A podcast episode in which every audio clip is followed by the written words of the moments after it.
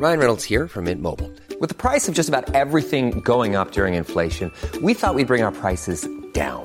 So to help us, we brought in a reverse auctioneer, which is apparently a thing. Mint Mobile unlimited premium wireless. Ready to get 30, 30, bit to get 30, bit to get 20, 20, 20, bit to get 20, 20, bit to get 15, 15, 15, 15 just 15 bucks a month. So, Give it a try at mintmobile.com slash switch. $45 upfront for three months plus taxes and fees. Promo for new customers for limited time. Unlimited more than 40 gigabytes per month. Slows. Full terms at mintmobile.com. Join us today during the Jeep Celebration event. Right now, get 20% below MSRP for an average of 15178 under MSRP on the purchase of a 2023 Jeep Grand Cherokee Overland 4xE or Summit 4xE.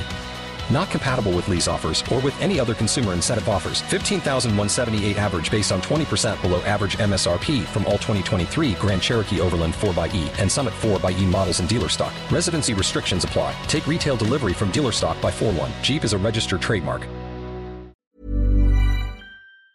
Real spoilers powered by ReviewSTL.com. Warning the following film discussion will ruin the ending of any movie you haven't seen. Example Bruce Willis is dead at the end of The Sixth Sense. See how I ruined it for you? Just like that. Here are a few more. Soylent Green is people! I am the father. Get it? Real spoilers. You've been warned.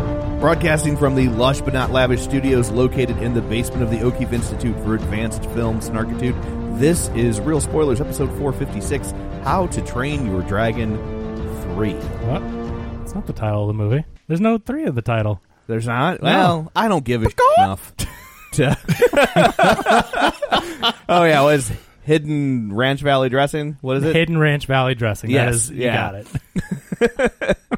I, I, like, is that, well, what? Yeah, It's just so- it's one of those you know sometimes no, you get totally. the number and sometimes you get just the subtitle. And Yeah. It this can is- get confusing because the second one was just a number. It was How to Right. Train Your Dragon 2, and this one is just the Hidden World. Doesn't that That's kind what- of screw up like the the numbering system, or like when you put your DVDs alphabetically or whatnot? Because Mm-hmm. you know, well, I guess you have numbers and then title. You couldn't go title and then a number. That would screw it up. You know, because one. I'm used to comic three- books where it's all alphanumerical.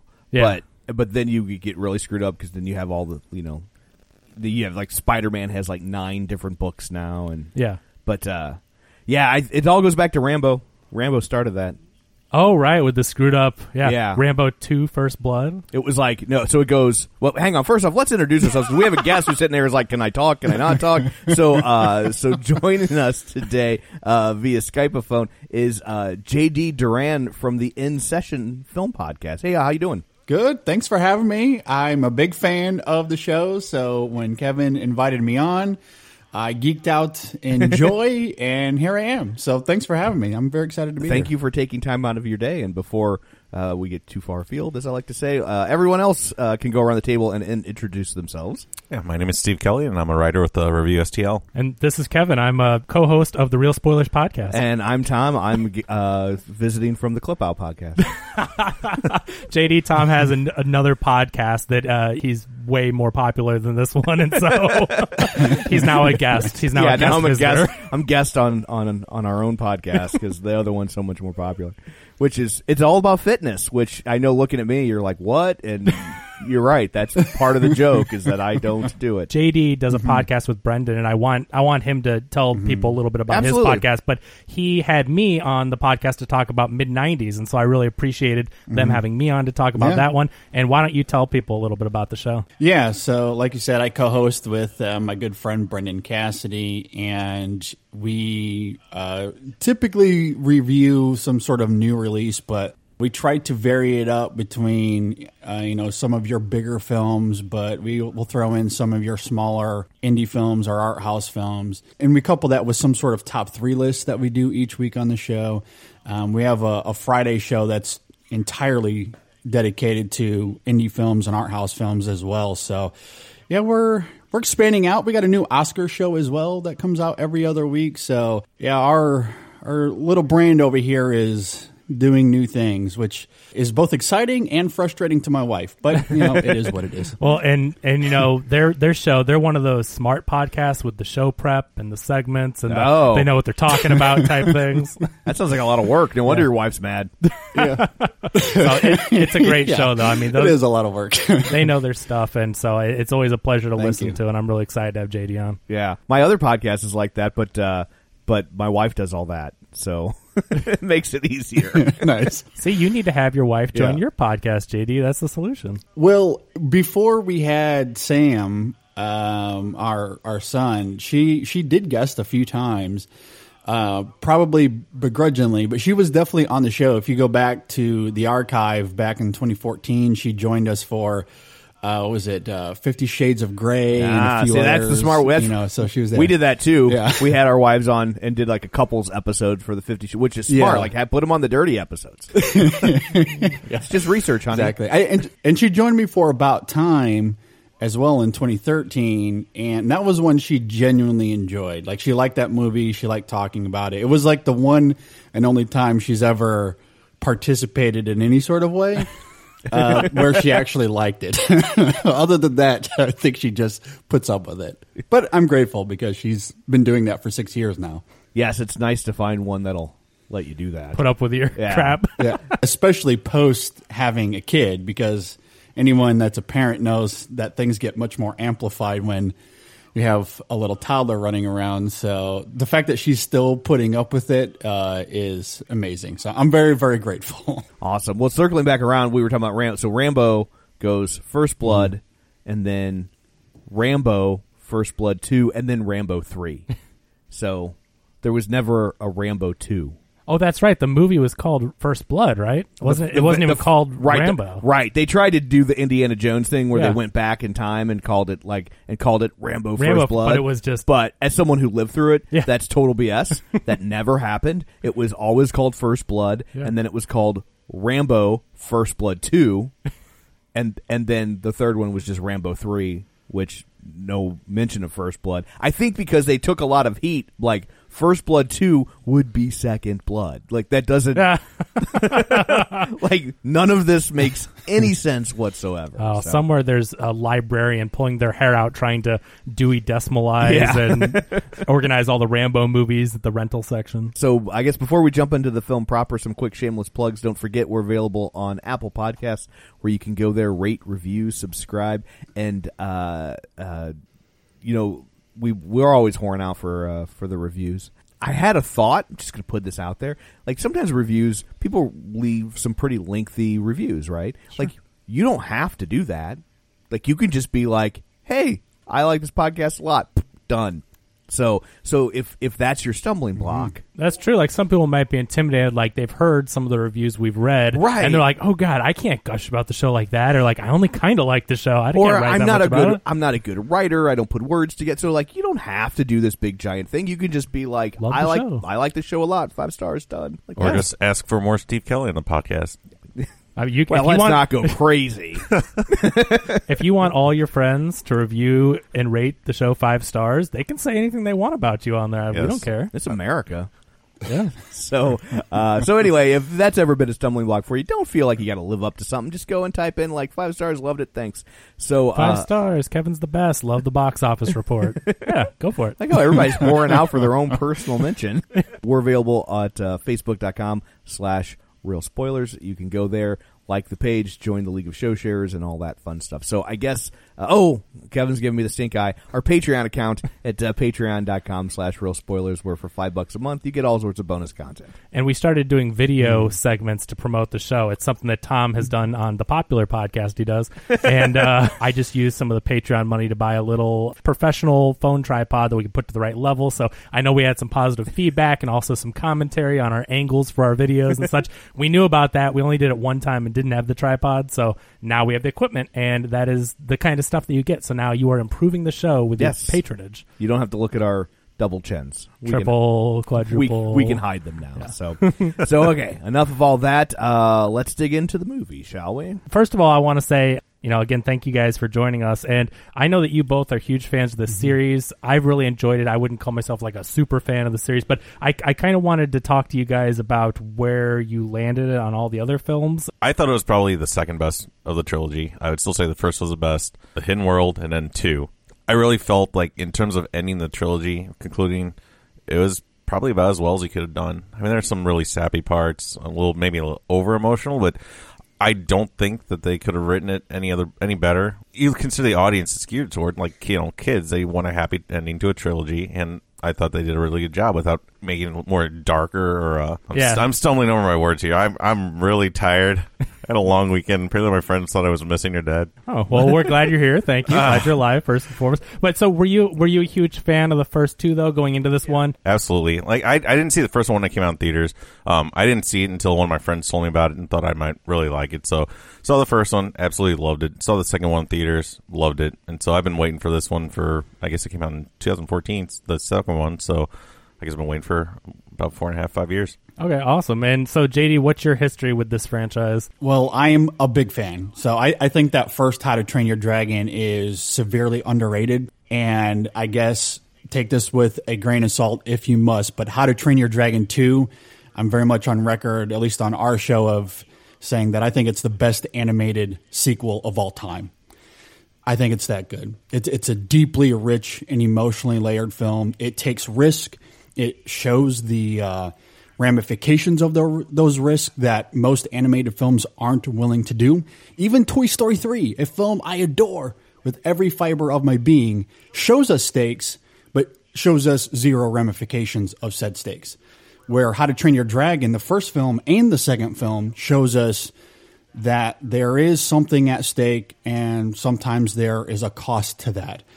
And I think that just amplifies uh, much of what those films are about, um, not just dramatically, but thematically as well. So I love, love, love these two films. And honestly, and again, take this with a grain of salt if you must, but I'm pretty confident in that if this wasn't a DreamWorks trilogy, if you just flipped out DreamWorks with Pixar, and I think the discourse on these films would be vastly different. I think it's be, because it's coming from DreamWorks, a lesser tier animated studio. Uh, people tend to be like, ah, you know, they're fine. When I think they're much, much more than that. I think if you put Pixar in front of it, it's a completely different conversation. I think it's as simple as that. But yeah, these films I think are as good as anything Pixar or Disney's ever put out, hands down. And it's interesting that you say that, and, and especially bringing up the risk and the ramifications of the actions, because um, you know, in that second one, I think the the biggest thing that stands out is Hiccup's dad dying, and you you're Mm. used in, in animated films, aside from you know the mom dying in the first three seconds of a Disney film. Yeah, the- you don't usually get right a parent death in a disney movie is typically it it sets up the action so it's a character you're not invested in in the same way that you were with hiccup's dad you never worry about Donkey dying in the Shrek movies. I mean, that when you have a huge character that you're invested in, like Hiccup's dad, voiced by Gerard Butler, which I think these movies are some of Gerard Butler's best work in his career. Like, I think it's I crazy agree. how good he is in these agree. movies, and it's an animated thing. But like, you don't think, oh, Gerard Butler, voice actor, but like he's acting in these Yeah. movies, and it just shows you the stakes are real. People can actually die, and so it does set you up for, I think, a better experience at the movies. Whereas when you go to Toy Story, I mean, I guess with three a lot of people you're like oh they're not going to do that but you're like are they really going to do this like they got the closest they could to actually Right. but at the end of the day i, I never say they uh, held that beat in Toy Story 3 for a really long time to where I was like, are they really going like cuz it's like cuz Pixar is mm-hmm. just crazy enough to do it, Yeah. especially back then. I don't think they're quite that brave now, but at that point in time and and especially cuz it was positioned as the last one Right. and it was like mm-hmm. like, oh, I could how crazy would Yeah. that be though these billion dollar movies these kids movies Yeah. If they would have killed off any or all of them like it just you know at the end of the day like i had that feeling too because of the way they they handled it but again i never really thought like oh yeah there's they're gonna kill off no Right. like you know and so I agree. Yeah. It, it, these movies, there are stakes, and it feels real, and and uh, yeah, I, I think they're really masterfully done, and it's interesting too because uh, the director of these last two films and the co-director of the first one came over from Disney. So uh, you had Dean DeBlois, Yeah. and then uh, is it Chris Sanders was the co-director? Of the I think so. Yeah, he is the voice of Stitch, and he uh, wrote Lilo and Stitch. Oh, okay. And then Dean DeBlois was a director on Lilo and Stitch. So that's the connection. So they so do they still let him go back and voice Stitch when they need it for like things in the theme park or? I, I mean, I don't think they ever got a new voice. Now, I could be wrong, and there's probably a lot of people that can do a clever Stitch impression, but Right. it's, it's just interesting that I went back and I watched Mulan recently, and that dog, the little dog, sounds a lot like Stitch in, in Mulan, and I'm Right. like, yeah, that's that's Chris, that's him. And so he, That dragon sounds like donkey. You ever notice that? what? that's good connection there. Yeah. I think it's Chris Sanders co-wrote Mulan. Yeah. And then he went on to, and then did the voice of that dog, and then he's the voice of Stitch and the director of Lilo and Stitch, and then jumped over to DreamWorks, and I guess DeBlois and and Chris Sanders co-directed the first one, and then these last two have been solo outings for DeBlois. Gotcha. Um, so anyway, but but there's a Disney history there that carries over. Um, I'm not going to repeat what JD said, but the quality of these films, the writing, the cinematography, they're beautiful films. I mean, Oh my god, yeah. like I really like the world building of the second one, and I felt like this one, like, didn't build on that, and I and that left me disappointed. It was just like, oh, there's this whole other world for dragons. It's right over here, and now we're there. Like it just felt like such an easy achievement that it just like I, I, I spent the bulk of this movie bored, perfectly honest, and I, I think I think the reason it's getting as good a reviews as it is, is I think the last 20, 25 minutes gets really good, but leading up to that, like I was so bored and just didn't. I just was not invested in this movie at all, and and I don't know the theater I saw it in anyway. The it was very dim, like the picture was dim, and it, it just it looked cheap to me. Like I don't, I'm not, I'm not getting. I didn't get the whole like, oh, the animation on this one is beautiful. I thought it looked, I thought it looked cheap in a lot of ways. That opening scene where uh where they're trying to save dragons or whatever, like I I didn't notice that there were there uh there was lots of like fog and smoke and it just felt like it was like a way to not have to animate as much. Like, oh, we'll just have it be lots of smoke, and there won't we can't really see anything. And it just felt like like I know that second one underperformed, and I felt like they slashed the budget and had to make concessions. I don't know if that's true or not, but that's that's what it felt like. Yeah, I mean, you can't help the way you felt about it. The only thing, you know, the thing that I hate about that is just on the off chance. I mean, when I saw it, the film looked beautiful. I mean, this is this looks. The other two looked beautiful, and especially for at the time. And I mean, this is the best looking one. Cinematic. It's very cinematic, very gorgeous colors, CGI. I mean, all the designs are very detailed, and uh, I just I thought it looked brilliant. And so I hate to think that you think that because you got a bad theater for it. And I know there's nothing you can do. I Yeah. mean, that's how they showed it to you. So I totally. and I went it. to a press screening, so like if if I got a bad theater for it, then they then they need to screen them at different movies. But how many press screenings have you been to where something screwed up too? Oh, and, yeah. And so like I'm just saying it's not beyond. I mean, we've had movies that start half hour hour late, movies that never start, movies that start in 3D when they're supposed to be 2D with no glasses. So like the idea that you maybe went to a press screening and the projector was set too dim or wasn't calibrated right, like it's a possibility. And I It- just it's hate, a possibility. I just think that then then, then that that promotion company needs to do a better job. Totally, J- JD. I mean, as far as brightness, colors. I mean, did the movie seem dark, too dark to you at any point in time? I would be very curious for you to rewatch the film in uh in, in a different theater and come out. I, I- if you came out saying the same thing, I mean that's totally fair. But I think it's maybe the most gorgeous of the three, and I don't even know if it's close. And I love the second film. Uh, in terms of its visuals, it's pretty stunning. But yeah, the the color palette, especially once you get into the hidden world, the the hue, the, those bright Yeah. hues and the varying colors, it is breathtaking to watch. Pandora Flight of Passage. Right. yeah, or, or or even that dance sequence between the Light Fury and Toothless. And I, I, one of the first things I said on Twitter after watching it is that I think it rivals the dance sequence in WALL-E. I think it's that gorgeous, and the romanticism there is uh, is just blissful. And I think it's not just the imagery, but the uh, the score by John Powell. I think amplifies a lot of that as well.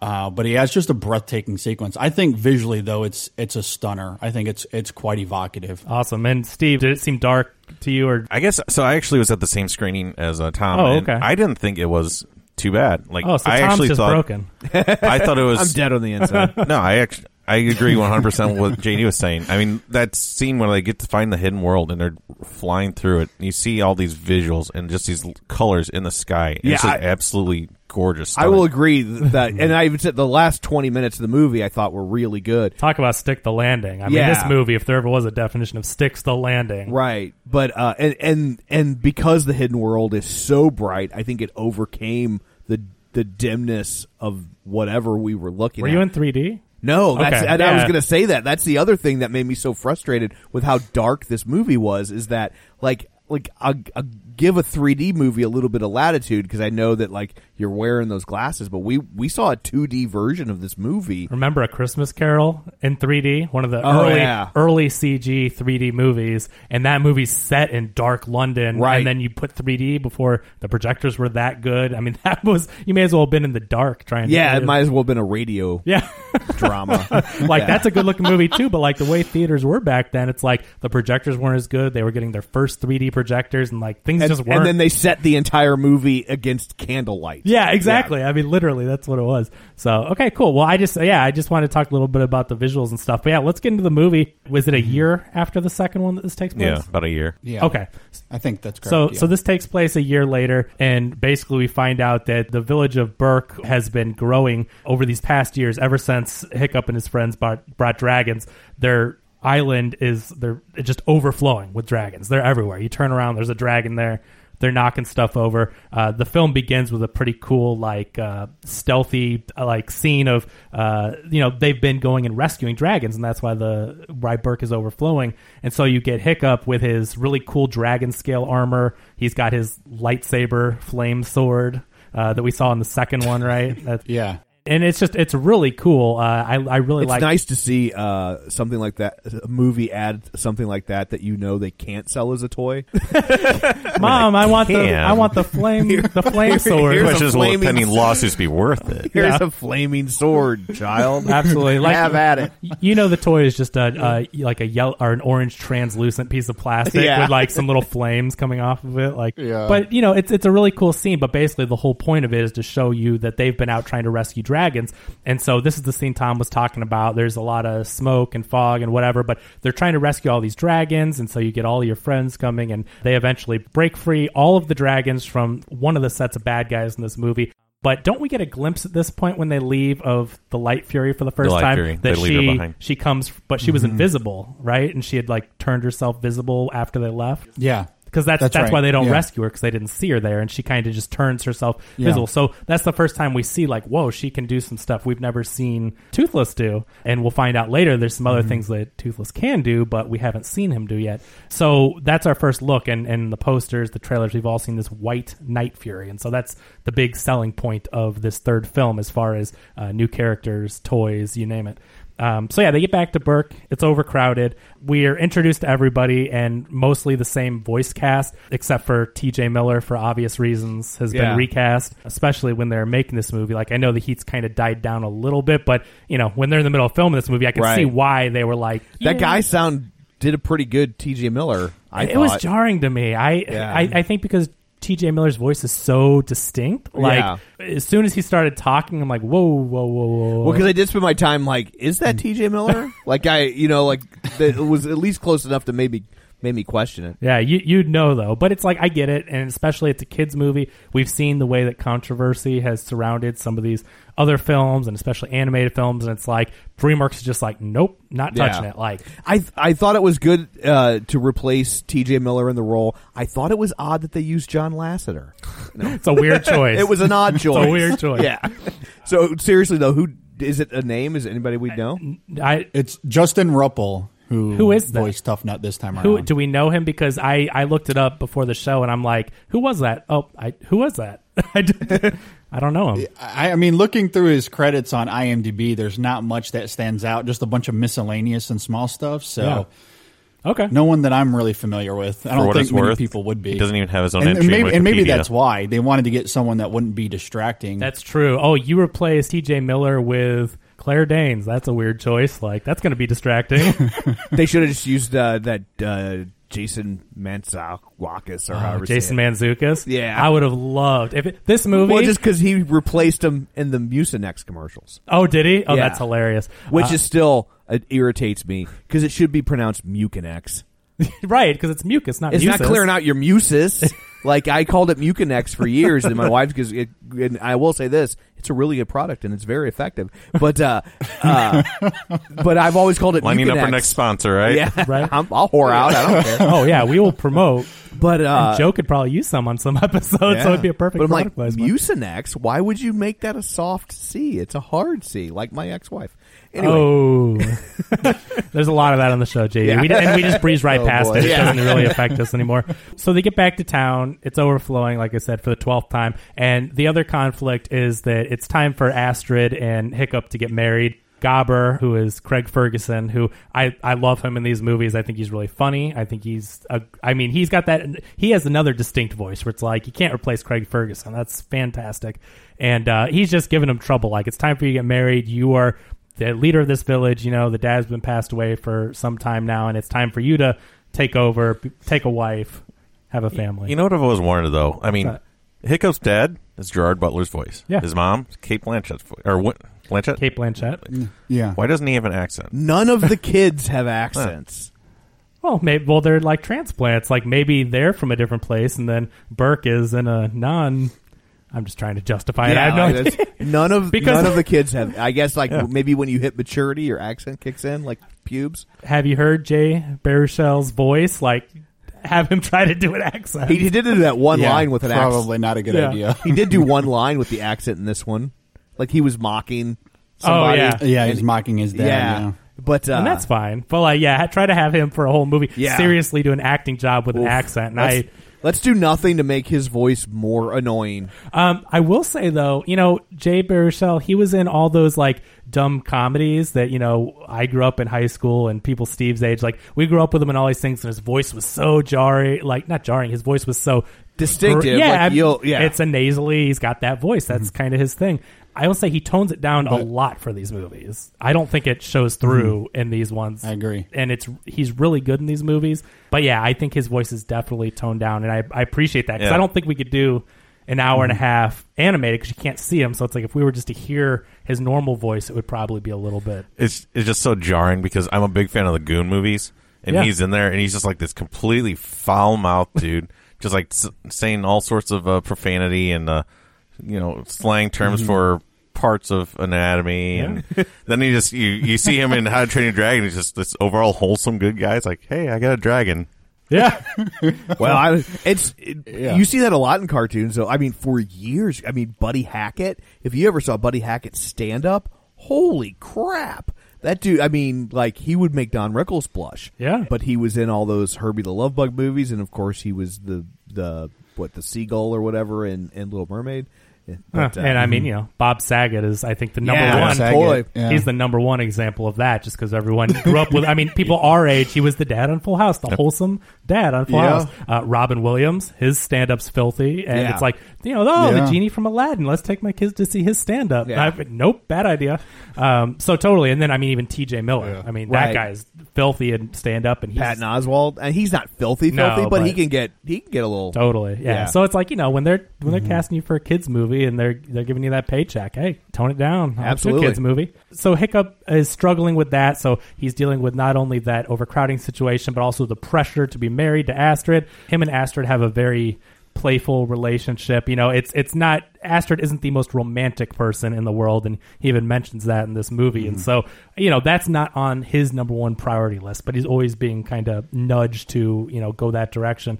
Um, uh, and uh, so, anyway, we see uh, Hiccup on a cliff, and he's playing fetch with Toothless, which I thought was a really good scene. I, he takes off his leg and throws it to him, and you know, he brings it back slobbery. And uh, Astrid comes and finds him, and uh, this is where he pitches the idea of the hidden world. I think we see a flashback here of him talking to his dad, you know, and, and his dad is telling him the story of dragons and the hidden world. And so he realizes that the idea to, you know, get them to is to get them to a place where they and the dragons will have enough room. I think it was it in the previous scene where one of the huge dragons that they brought back starts bowling over things in the village and they Yeah. start toppling like dominoes. Yeah. So it's a huge Yeah. problem. Like their village is going to be destroyed. So he's just like, yeah, let's go find the hidden world. And I, I can definitely see where Tom's coming from because you've got this mysterious hidden world that's uh, it's a fairy tale. His dad told Right. him about it, and Hiccup's just like, let's head this direction.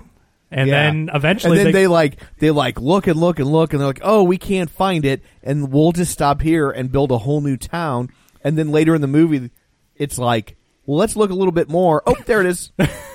like, to be fair, they did stop to rest. Like all the people were like, "Yeah, we're tired of Oh, traveling." yeah. Like he wanted to keep going, so I get that. I Yeah. just mean in terms of like it's that close, Right. Like it was it it was not really an arduous task, Yeah. to find the hidden valley. As far as as hidden worlds go, it's not one of your better hidden ones. So, uh, so Hmm. they they leave once they get to the new campsite that everyone like they instantly camp. They're like, or they want to stay there. And like, here's New Berk, and Hiccup's like, yeah, we're stopping to rest and take a pee break, and they all want to live there. Uh, we're introduced to the Kit Harington character who is from the last movie, um, you know, and and uh, later on he's going to tell us about the bad guy. So Hiccup and uh, Toothless they they go off into the woods and Hiccup spots a dart, and so it's he finds out that it's from Grimmel, this the bad guy of this movie, and uh, he is like supposedly I guess he's a dragon hunter would be what you would call his Yeah. profession, and uh, he has allegedly killed all of the Night Furies. So that's his thing. He wants to kill every single Night Fury, and so when so his goal is to not have a job. yeah, exactly. He wants to retire. We wouldn't. So uh, when he's talking to the guys that had all the dragons that the gang busted out in the opening scene, they're like, they got away, and they had a Night Fury, and you see Grimmel's eyes, you know, pop open like Night Fury, and so that is that is basically his motivation for the movie is that they've got all the Night Furies. Now, the only thing that confused me about this, guys, and, and maybe JD, you can answer this one. The people at that camp had a Light Fury, what they what they term, I think Astrid terms as a Light Fury. It is a White Night mm-hmm. Fury. It's still a Night Yeah. Fury. Why doesn't he want to Yeah. kill the White Night Fury? Is that? I mean, that just seems kind of weird. Because he's a racist. Other than that, I mean, I mean, is that like, just made- a, like I was just like a white Night fear, like white knight, like like the clan. Like that's maybe maybe come up with a different. Uh, which is I think why pretty soon. I mean, they're saying it's a Yeah. white Night Fury, you know, Right. and so I think that's why the Light Fury came out pretty quickly. That was Yeah. good. A good move on their part. But I mean, I know kids movie and we're brushing along, but I mean, is tell me if there's a real explanation for why he doesn't want to kill the white, the Light Fury. My thought was that he was basically going to use her to lure. Totally, and that's what he Yeah. does. Night Fury, yeah, and- but um, before he knew that there was a But we don't we don't know if he even knew that she existed because when she's on that boat at the beginning, that's not Grimmel's ship. True, that's true. a completely different clan, and obviously she escapes from that. So there, the film never explores it, but suggests that perhaps Grimmel just didn't realize until she, you know, comes back into the fold the second time around, and then she uses her to lure out uh, Toothless. So, um, which and and the way things play out in the end, I got the feeling that he his plan was to kill both of them eventually. Absolutely. but needed to use needed to use her to to get to Toothless first. Okay, yeah, that's probably the most reasonable explanation. He didn't know she existed and then decided to use her until he had no use for her, meaning taking out Toothless. So makes sense. Um, So so that's his plan is to let her loose and have them do their you know their their mating dance and all that that we see, which I mean is pretty hilarious. I thought that was mm-hmm. fantastic. The fact that just the way that when they see each other, they like instantly imprint. Like when two Night Furies see, or you know, female, male Night Fury, whatever the technical reason is behind it, they instantly like Toothless is fallen mad in love with the Light Fury, and that whole ordeal is just hilarious. Uh, no, they just they just uh, videotape me at the bar trying to hit on women. Yeah. they uh, turn that into a looked pretty yeah looked pretty similar i've, I've been at the bar with you steve Yeah. and, uh, it's pretty pretty Yeah. right um, but he finds this poison dart so he brings it back to the village um, it- toothless is acting weird and that's where Eret, the Kit Harington character is like this is grimmel and this is where we get our exposition of you know the the night fury hunter the dragon hunter he wants to kill them all he'll be back there's no way that he's you know going to be far away from you. Um, so later that night, he comes to the tent, and and oh, and we should say is it it's F. Murray Abraham that plays Grimmel, right? Yes. Yes. Um, and and Yeah. so um, while I think that his voicing was fine, I did find him to be the weakest part of the movie. I don't know if any of you guys agree, but the his character's motivation and and the the way that he was a little bit uh, mustache twirling, like he had Toothless dead to rights so many times in this movie. And I know he's a main character, and I know you're not going to kill off Toothless, but he had Toothless so many times and didn't kill him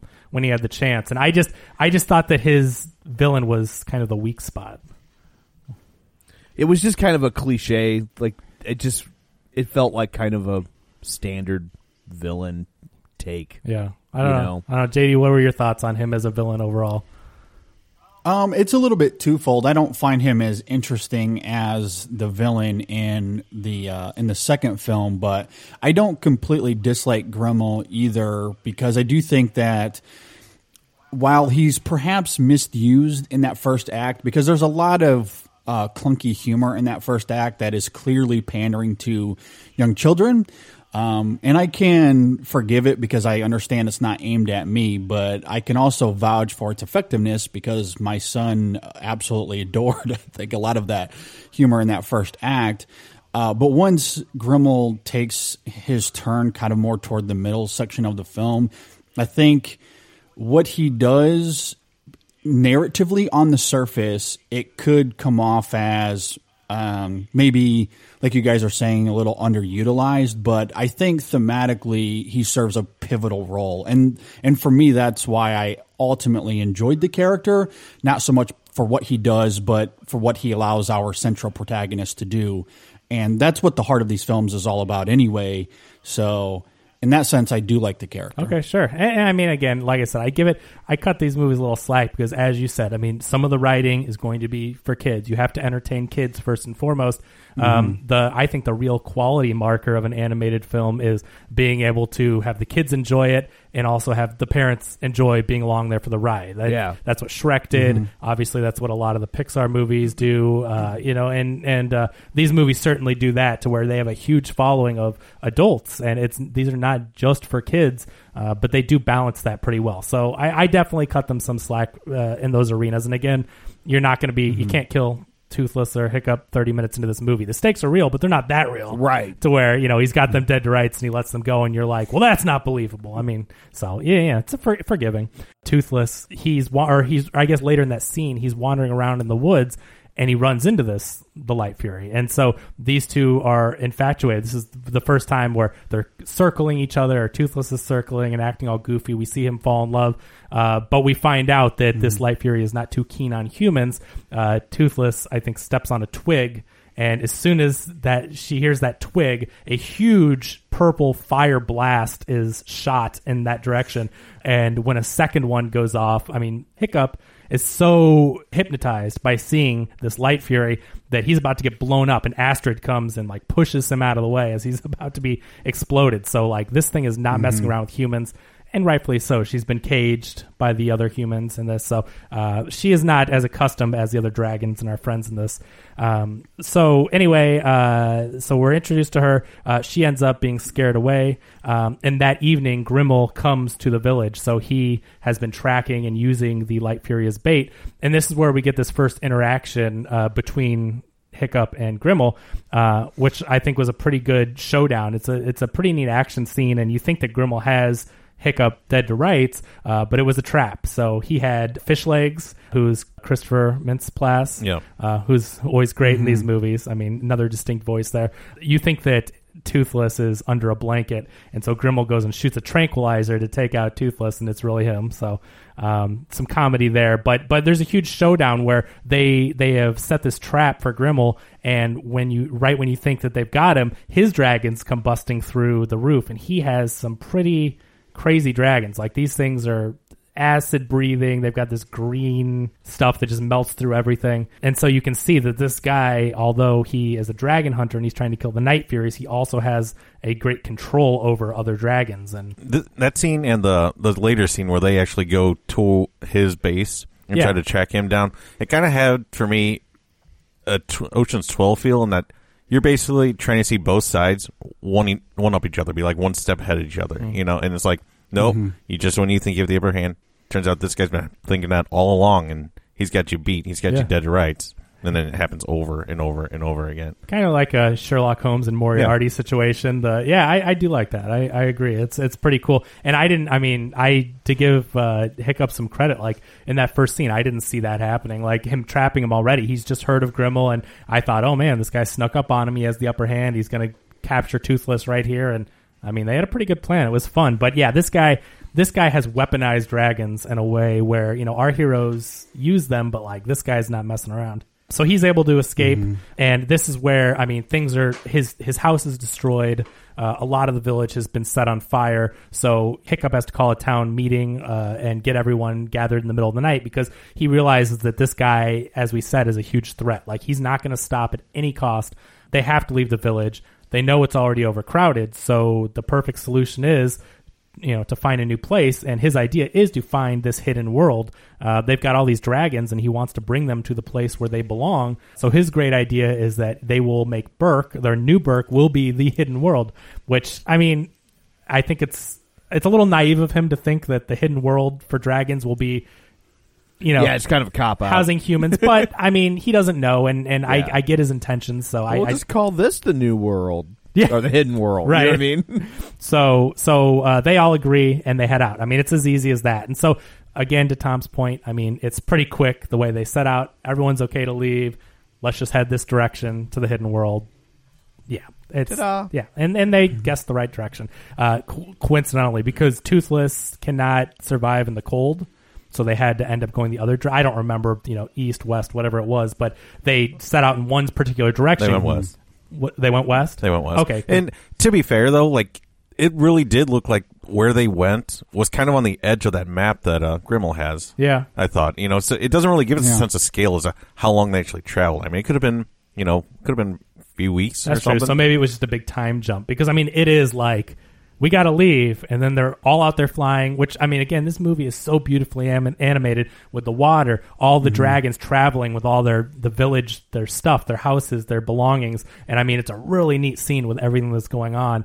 But they do pretty Mm-hmm. much they go from the village, they go from Berk to in the air to resting, and then as Tom said, it's right outside the hidden Yeah. world. So it, it I feel like they didn't have the courage to tell the story they wanted to tell, which was how they find the hidden world, and that, and that they got some sort of studio notes that were like, "We need a big villain," and so the Grimmel stuff just kind of felt arbitrary and the kind of thing you see in any kids movie where if they would have focused more on like I would have been more interested in seeing and coming off the last movie I felt like it was setting up more for a movie like this where it's going to be less about there's this big bad uh, you know obviously bad guy trying to you know disrupt them in some capacity instead be about like the internal struggles of people in terms of like well I don't want to leave my home and I don't want I don't know that there is a hidden world Well, and, that's what I thought know, they were getting set up for. When, Yeah. he, when he goes to that town meeting, and you have the people of Berk who have been there their entire lives,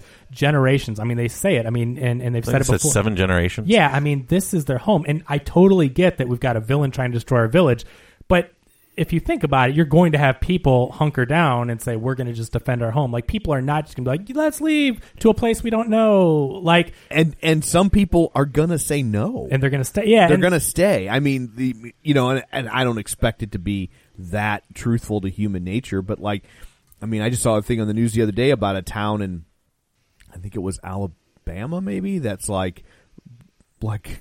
The sea is rising, and, And they're stay there. losing this town. Yeah. And they're like, "Hey, we'll give you all this land over here." And there are, and a lot of people are taking, but there are still people that are like, On their roof." I don't believe it." As yeah. you know, as they're standing in their living right. room in waiters. Yeah. yeah. So I, I, I get your. And so that's what I was getting ready for. I was thinking this movie, especially with uh, the courage they've had in the past, like Tom said, and how smart they've been, I was setting up for a little bit more of an internal struggle, like you said. But it's not what we got. And I really enjoyed this movie. And I just, I think that maybe that could have made it that much better. But you're always going to struggle with the studio, and it's a kids' movie, and you've got to keep them entertained. So I, I think at the end of the day, we understand why they have Grimmel and why they do some of the things that they do. So they're at what they've dubbed New Berk. They stop to rest. We, like we said, they set up town there, and this is where Toothless senses. I guess he either hears or senses the Light Fury, but she wakes him up in the middle of the night.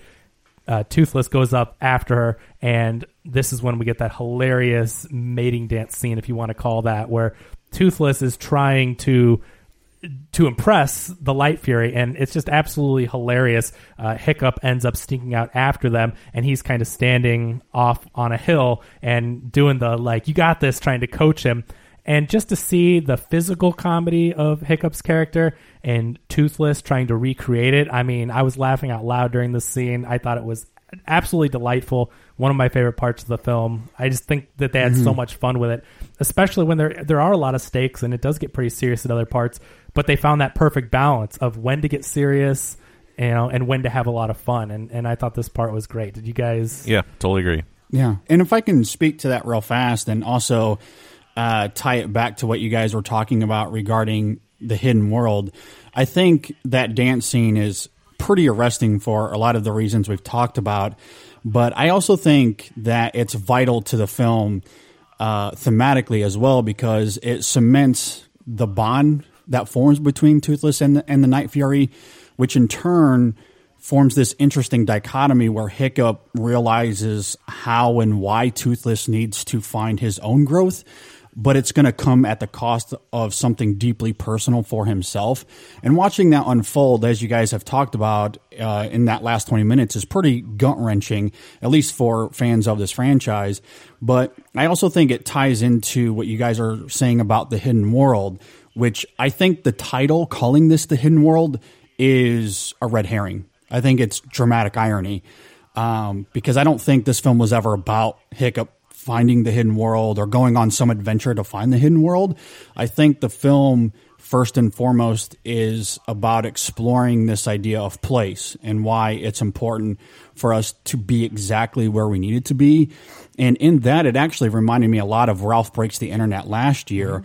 Um, and in that film, it filters that through the lens of codependency and its ramifications when you rely too heavily on one person. And this film doesn't demonstrate it that verbatim, but in a similar way to Ralph and his dynamic with Vanellope, Hiccup veers dangerously close to being identity less without Toothless, and it puts his entire clan in danger as it severely affects his decision making. But it's in that why the flashbacks of the film that we were talking about earlier, I think, are sublime and important, and how Stoic reveals to Hiccup that it was his destiny to find the hidden world. But as I said, I think that's nothing. I, I think that's dramatic irony because once Hiccup finds it, he realizes that it was never about him finding the hidden world. He has this epiphany that Toothless and where he's supposed to be, it's now at this place. He has his own kingdom to take care of, and that he can't selfishly keep him from that, even though in so many ways, Toothless defines who Hiccup is. And that, that to me, I think is the center of this film. It, it is the core that drives everything, which is why I was saying earlier, Grimmel and his kind of arbitrary, you know, the little things that he does in this film serve that purpose. It doesn't serve some sort of grand epic adventure that maybe you thought that you were going to get because of the marketing and we're going on, you know, the hidden world and you see you see parts of it in the trailer and it's gorgeous. And I think all of that is a red herring. I think it has this this film narratively doesn't care at all about trying to find the hidden world. It's all about place where we are supposed to be, what are what are our identities inside of the places that we are supposed to be. That's what this film is all about, and you get it with uh, with Toothless, you get it with with Hiccup, you get it with uh, even the Light Fury as well, and of course, you know uh, the town of Berk and you know what they call home because there, there is a little pushback, or at least there's some dubiousness among some of the clan but once they find the new Berk, they that's where they want it to be. They even say this is this is better than the last one. Yeah. And um, and so for me, that's where the film thrives. And I think the emotion that comes with these films, that comes with those ideas, I think is as uh, stimulating as we saw in the previous two. So um, I can understand your guys' narrative uh, criticisms, but like I said, I think that's a red herring. I, I don't think the film really ever cared about any of that. I like that. I, I mean, you said it perfectly. I, I really like how you drew the comparisons between Ralph Breaks the Internet because it is the same sort of thing. I mean, going back to that film, and you can go listen to that podcast, but as we said then, and for anyone that's seen it, Vanellope's place is somewhere else. You know, she's in this arcade, Yeah. but she's destined for so much more. She knows that she does not feel at home there, even though she has her best friend Ralph, and so her place is Slaughter Race, and we find that. And at the mm-hmm. end of the film, both of the characters grow. I mean, especially Ralph, who's the one that really needs to grow, and he realizes that you mm-hmm. can't hold your friends back. You know, selfishly, you have to.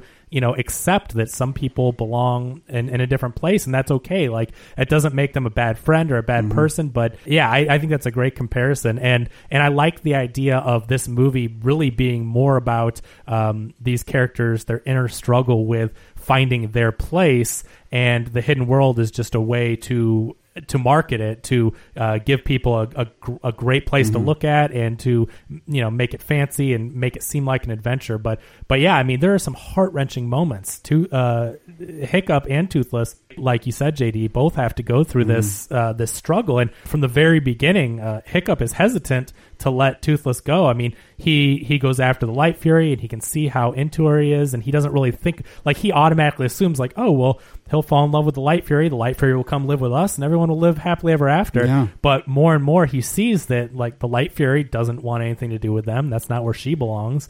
And eventually when we get to the hidden world and we see how the dragons live and that that beautiful relationship like like again the JD said when you see the way that they've bonded and the way that they have become kind of the alphas and how they're the leaders of this hidden world and all the dragons and uh, the way that they're connected whether it's through like their physical touch uh, the way that they interact with one another they did some amazing things with body language to show that. And so yeah i, I really love that. I agree. So thanks for Yeah, making those comparisons. It, it's really a great movie where it can be entertaining uh, but it also, I mean, for the kids, you've got the hidden world and the fight scenes, and for us, you know, we get to see the struggle of Hiccup. I think uh, Yeah. it's interesting that Wreck It Ralph and this uh, both revolve around a relationship that that can't be the character's primary relationship. Yeah, You know what I mean? Like, Yeah. you know, like eh, Hiccup and Toothless. Like at the end of the day, like they're they're never, you know, they're not going to be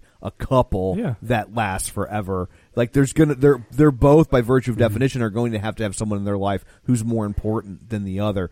Wreck It Ralph is the same way. yeah, you know. I, it's a great comparison. which is why I think it also circles back to the fil- the first film so gorgeously, in the sense that in that first film, obviously humans and dragons they couldn't live together. It was just too dangerous. There was a lot of fighting, and you come back around to that idea in this in some ways in, in this third film but obviously it's not the relationship isn't contentious at all it's it there's still a, a loving relationship there but it, it's also this idea that humans and dragons maybe we aren't supposed to live together Right.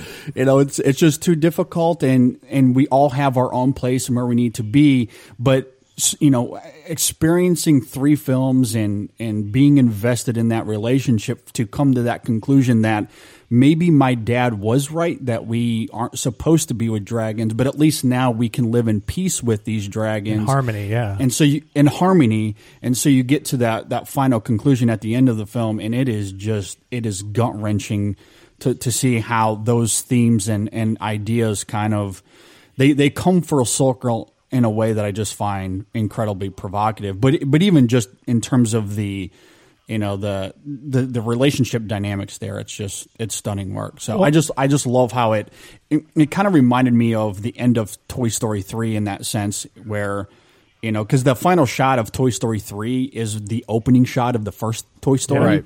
and and this kind of functions in a very similar way. Yeah, at the end of the day, this is I think I think what we have to remember. So we've gone on now three of these grand adventures. We love Toothless, we love Hiccup, we love the mm-hmm. city of Berk, the village of Berk. and the people like we want them to have dragons because they make fun adventures. But at the end of the day, they're humans, they're Vikings, and they're dragons. They're not mm-hmm. meant to to mm-hmm. be together. And so I like that evolution of this trilogy uh, that in the first movie it's humans, dragons bad, we hate dragons. No, dragons good, we can work together and fight together. And then you know, as as this goes on, you've gone from dragons bad to dragon's good and maybe we shouldn't work together but we both can coexist so i really like the way that the humans have changed their mind but they went too far in the first one they they Right. let's make them our pets Let, let's make them our Yeah. equals which i mean equals not in a bad way but let's let's make it so that yeah we always fight together and work together but they're animals in a cage these are animals at the zoo it's like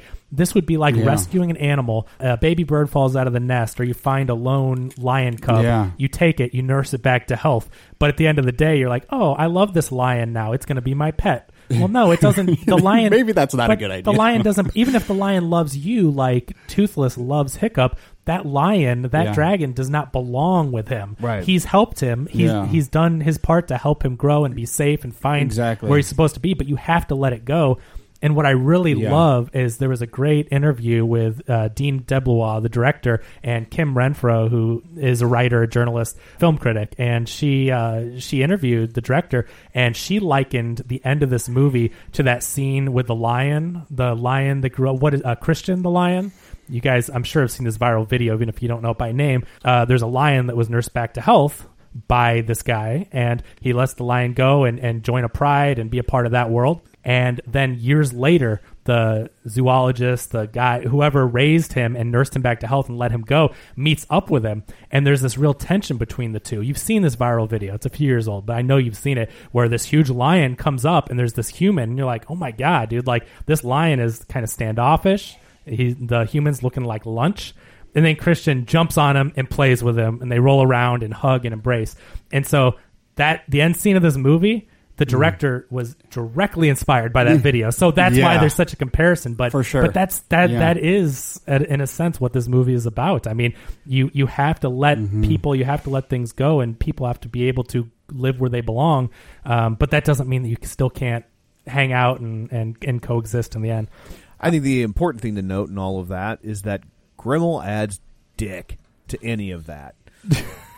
Well, that's Like- the, I, I think that's what it's. Let's make a, a Right, kids like, movie I- with adventure. It, you Yeah. could take you could take Grimmel out of this and still find a way to make it work, And I think you'd have a much better movie. but uh, maybe that would be an adult movie and not a kids movie. Like I, I But I mean, I think you, I mean, at some point you have to go where the story wants to go, and I and I feel like the story wanted to go hidden world relationship between Toothless and and, and Hiccup, and how that can't be at least in its current incarnation. but that's what JD like. As Yeah. much as the the hidden world was the red herring, Grimmel's a red herring too. I mean, he's just a But- way but to. But I don't feel like the the the hidden world still works within the context of the story. I don't think Grimmel does. I think just conflict. I think just- it's it's arbitrary conflict. you know what I mean? I mean, yeah, I, I, I definitely can see what you mean. I, I just think it just makes the movie more of a If if you wanted conflict for conflict's sake, I think it makes more sense to have one of the other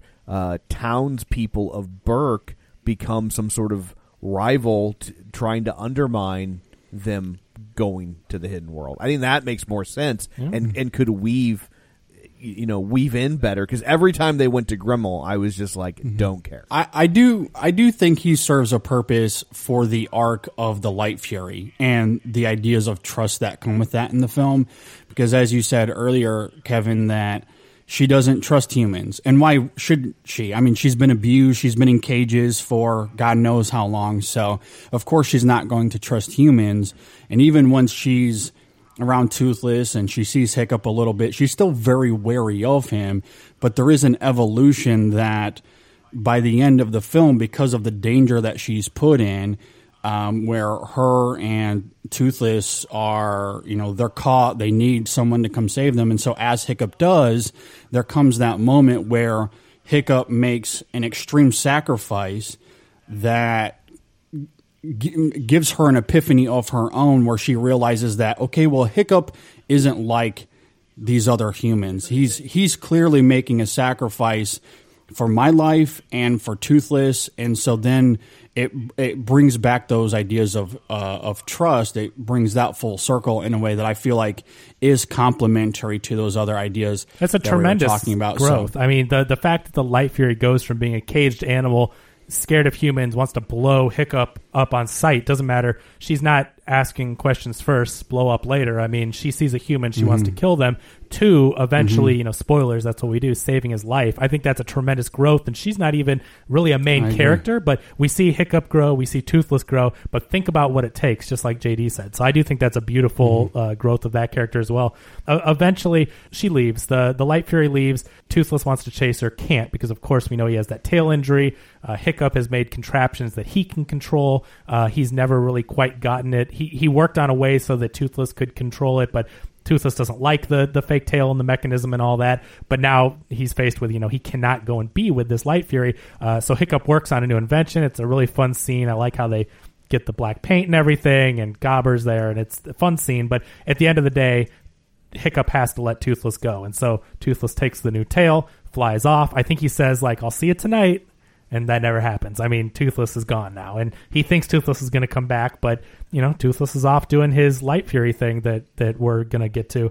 Um, and so their their idea is we need to go and we need to stop Grimmel. That's that's the So Vikings' goal. just to recap, Toothless used a piece of dragon tail to get a piece of dragon tail. Ah, that's why you're here. Oh boy. so their idea is we have to go stop these Vikings. So Cate Blanchett's character, Hiccup's mom, goes and, and does some scouting, finds that they are heading to New Berk. Uh, you know, they've been tracking the Light Fury and still trying to get Toothless. Uh, so they go and try to head them off. Big fight scene. They narrowly escape. Uh, you know, uh, this time, like Steve said earlier, Grimmel has Hiccup dead to rights. Similar, you know, he one upped him, but they were able to narrowly escape. Is it Ruffnut is left behind? She's the female. Yeah, Ruffnut. Okay. The Ruffnut's left behind, the most annoying character in any Oh, God, animated series. But that's neither here nor there. So she, I mean, literally, that's her And that's job. literally how she escapes, or she- she's- exactly. makes She's out. aware of Yep. it. So, so she, So she. it's the ransom of Red Chief. What is that? It's a s- famous short story. Is it? where they, uh, they these people like abduct a child? It's an old. It's Okay. before child abduction was scary and it could be a cute element Oh, in a kid's story.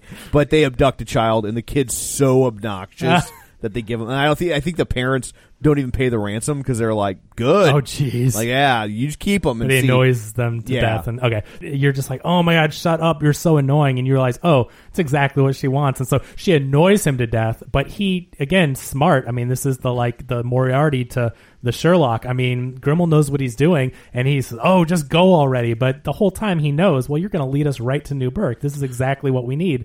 So she well, is- she yeah, and she hints that like, she says something about like the new base, and yeah, like, she's how all an they have idiot. is fish. She's, and, I like, mean, she is. She's a very dumb, funny, stupid character though, and she has a big mouth, and so she, she leads them right to to New Berk, and so uh, you know, she's like, you know, smell you later, peace out, and rides off, and then Grimmel's standing there with his grimace. You know, he's, he's ready to ready to go find him. Um, so this whole time, you know, they're just freaked out. They've got uh, Ruffnut is captured before she comes back, and you know they want to go find Toothless, and and Hiccup's freaking out over that. Um, and basically, uh, uh, oh, there's another flashback at, at this point. So Hiccup is flashing back to the dad, and this is after his mom dies, and and there's a really nice moment again where this is where I'm like Gerard Butler. Jesus, you can act. Like I think it's just a really touching Mm-hmm. scene where he's you know emotional at the fireplace and and uh, Hiccup comes Yeah. down the stairs. And I think he even has. Does he have a Night Fury stuffed animal? It's like I mean, he, has, he loves dragons. He's loved dragons his whole life, and he's holding a little stuffed dragon toy. But a really nice emotional scene between the two of them. Toothless is gone.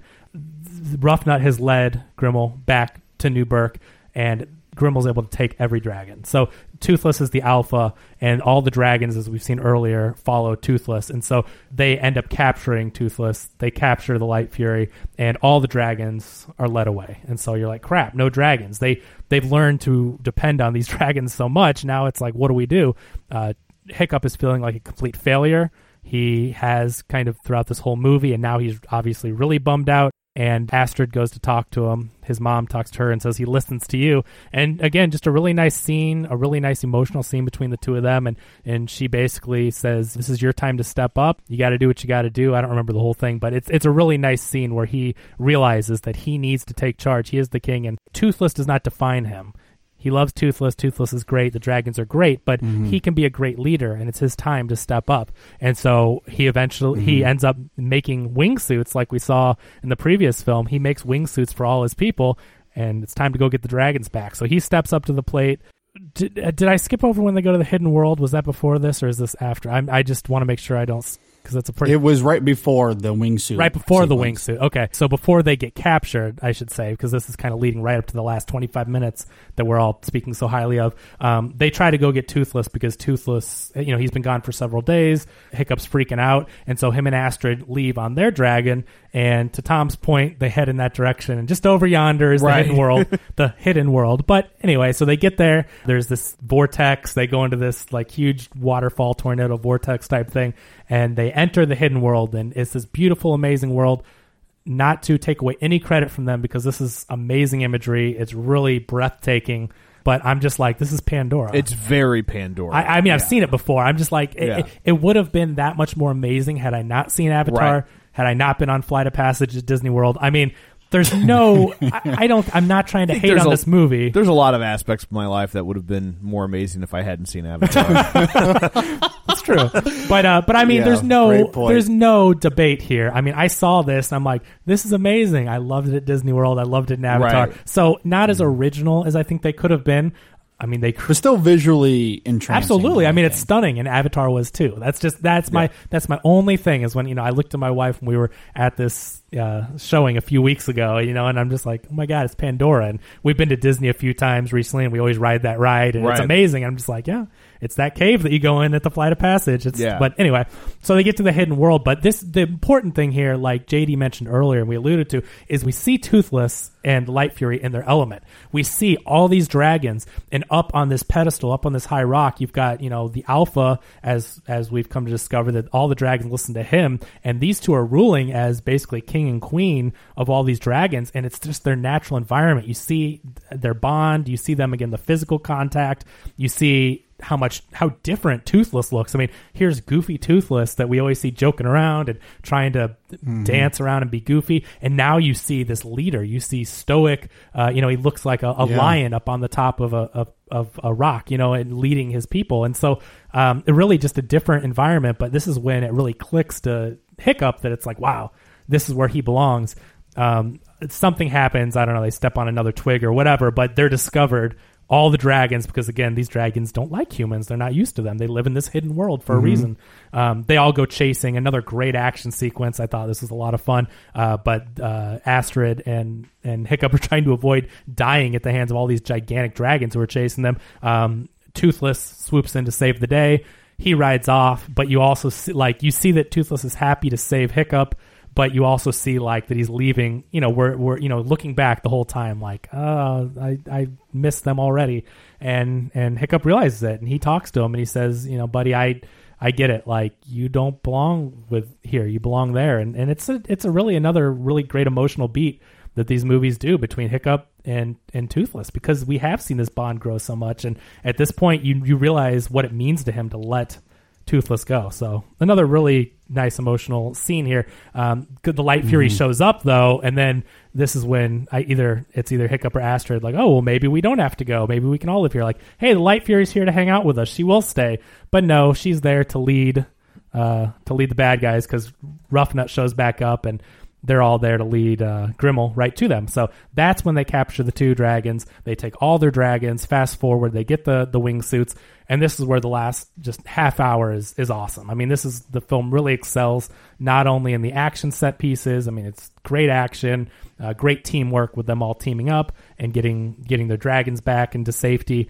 Um, and then we get to the the ending of the movie, which is just fantastic. But um, I thought this looked great. Um, maybe Tom, did this this ending scene wasn't as dark? There wasn't as, a lot of yeah, I mean, I felt like it it, it corrected that. this was yeah. I mean, this Yeah. was like this was perfection. This was you know the camera work was beautiful, wide shots, nothing hidden. Um, but yeah, it's them taking back their dragons and battling. Really good fight sequence. A lot of good comedy interjected. You know, with all the Vikings, uh, with uh, Fishlegs, you know, and his little baby dragon, and then the huge dragon that ends up coming and saving the day. So a lot of good comedic elements and all that.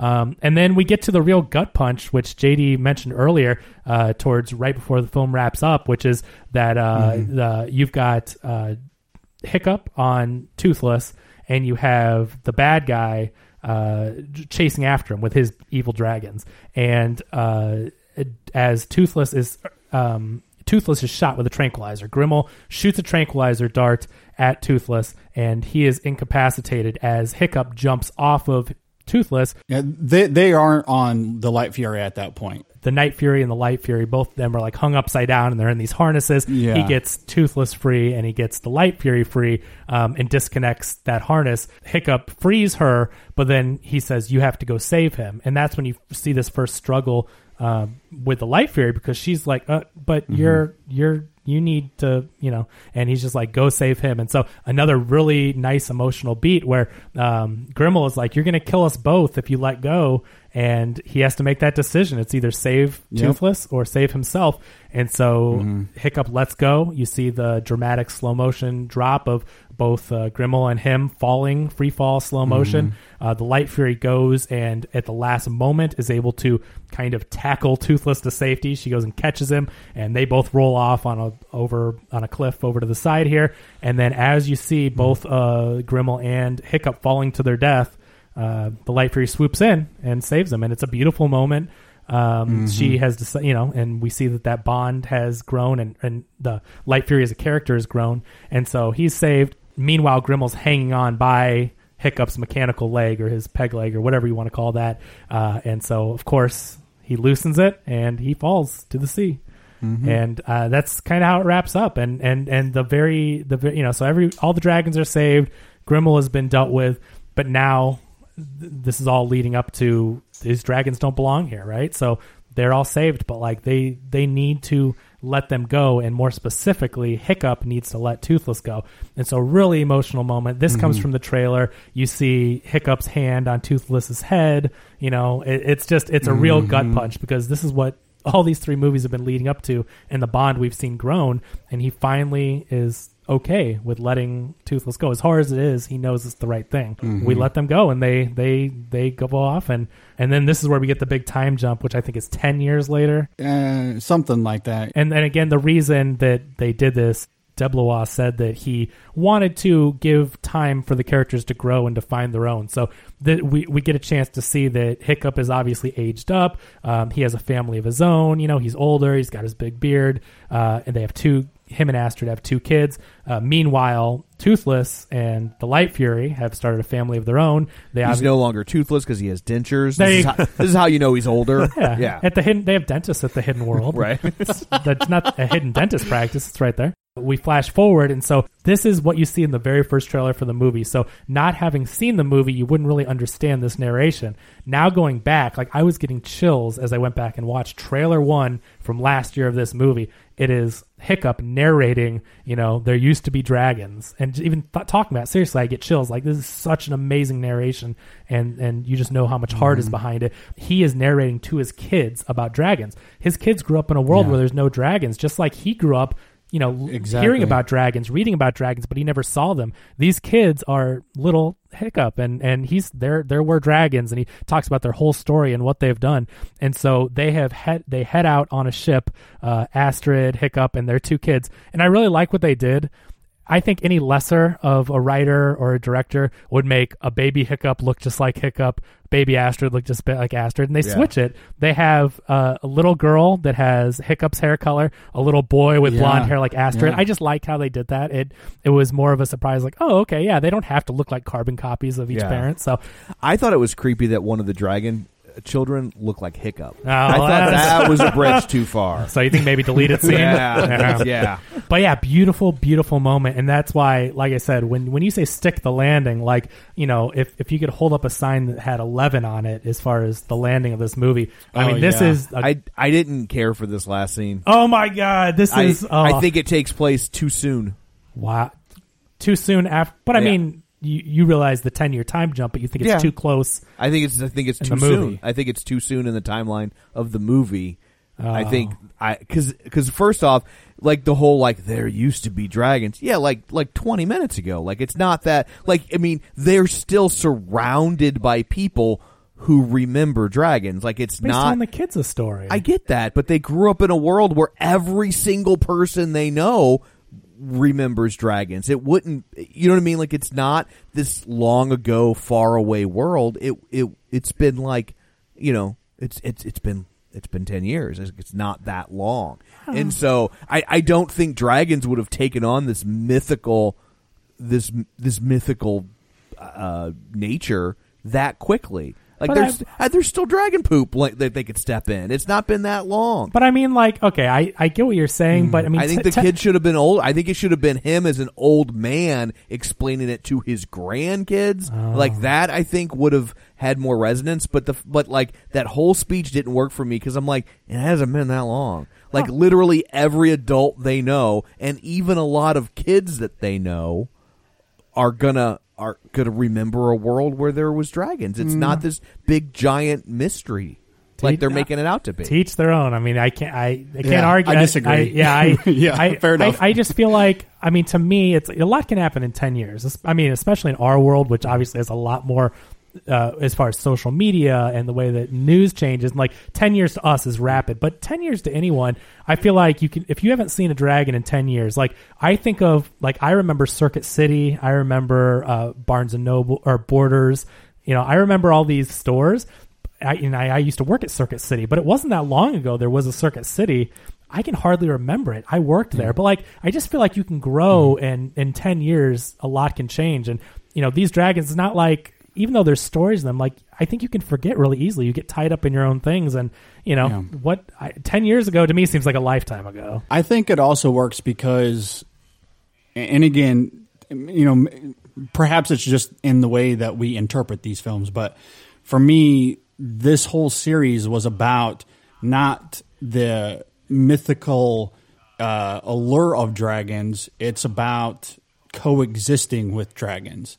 That's what this whole series has been about. So for me, when I see that final scene, it's much, much more powerful to see these little kids who haven't seen a dragon of their own. They've only heard about their dad talk about his experience with dragons. So as they see Toothless for the first time, of course they're going to be scared. They've never this they've never had this happen to them before. But they see Toothless interact with their dad in a way that alleviates that fear in a lot of ways. They see the coexistence. They see the actual peace that can that can form between a human and a dragon, and that to me is much more powerful than an older version telling his grandkids about you know what dragons used to be. Because for me, the series was never about that. It was always about coexisting and seeing these little kids actually experience that. Um, I thought was uh, I was really resonant, especially because of the callbacks to how they touched Toothless, which is verbatim to how Hiccup did it in the first film.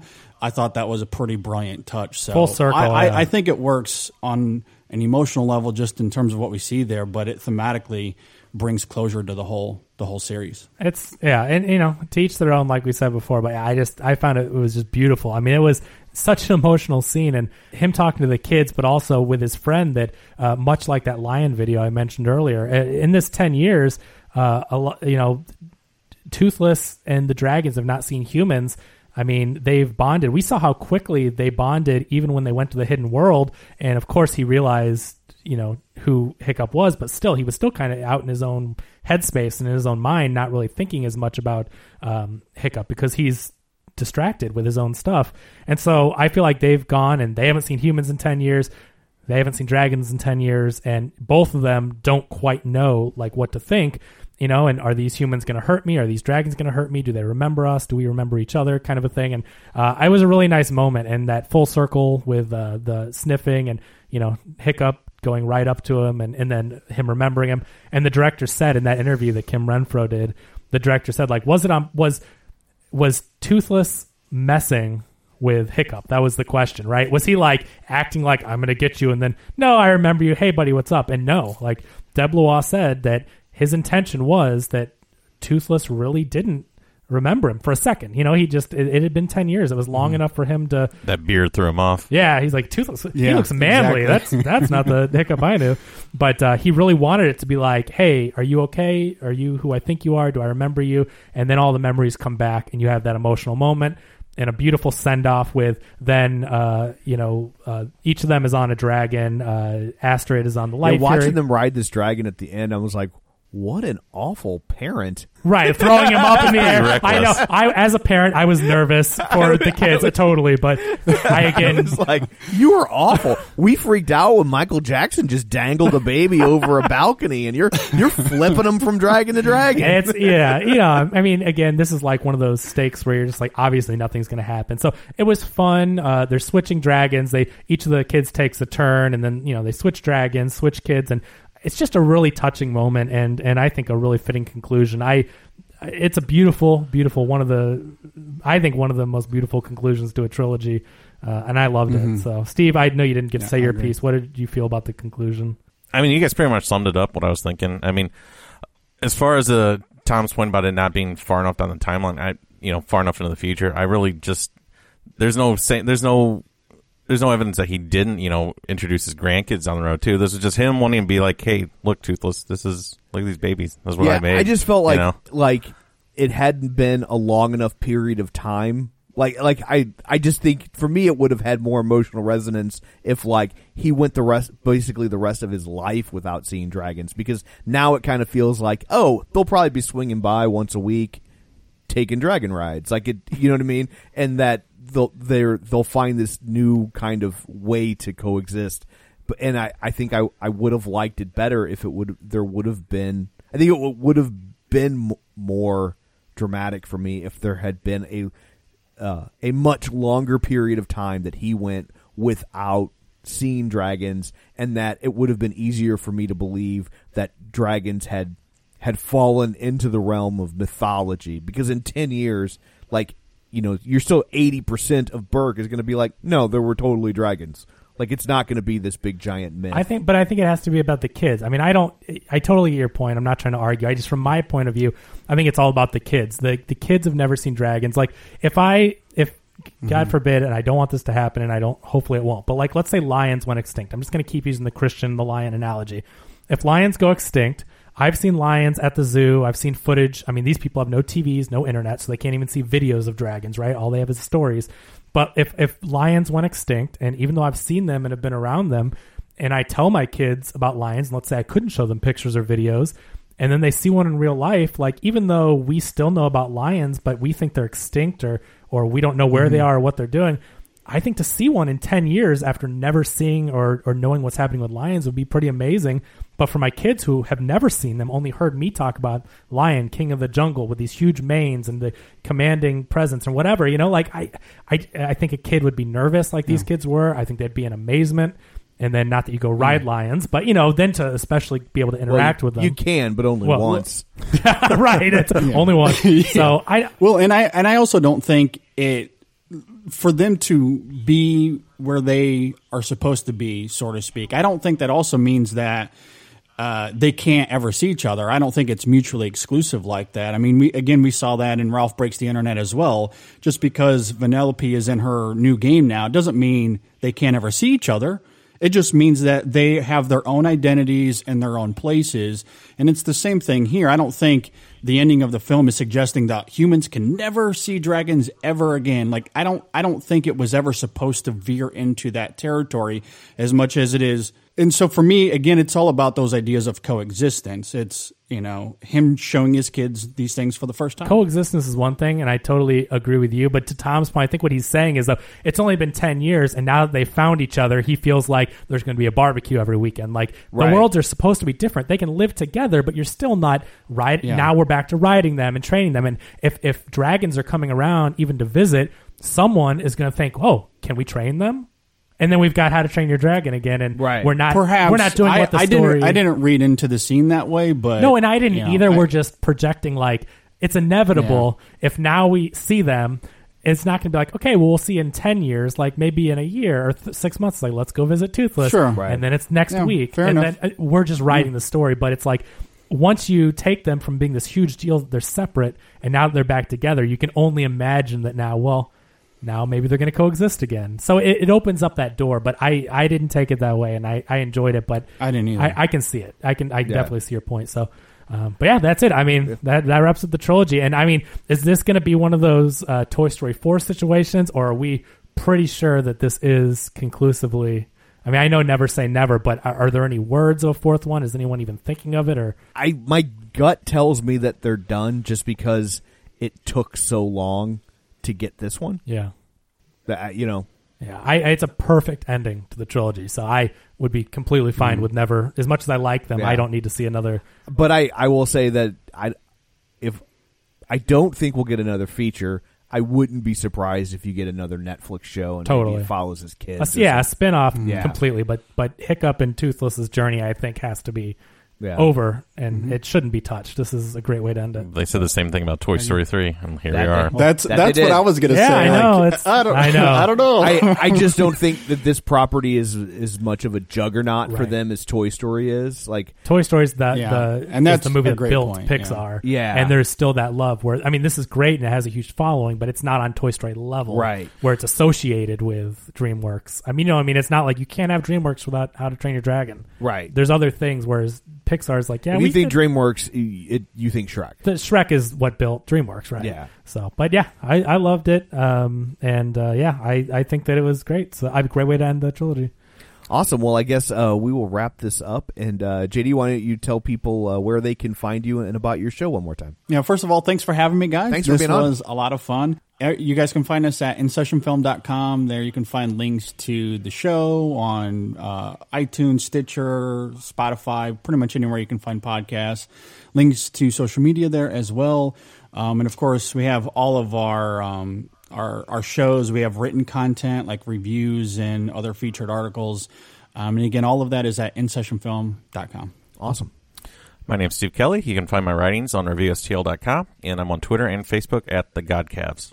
This is Kevin. Follow me on Twitter at Kevin R Brackett. And this is Tom. You can follow me on Twitter at Roger Kubert or on Facebook at facebook.com slash Tom O'Keefe. You can find the show online on facebook.com slash uh, Real Spoilers or at our website, realspoilers.com, or on Twitter at Real Spoilers.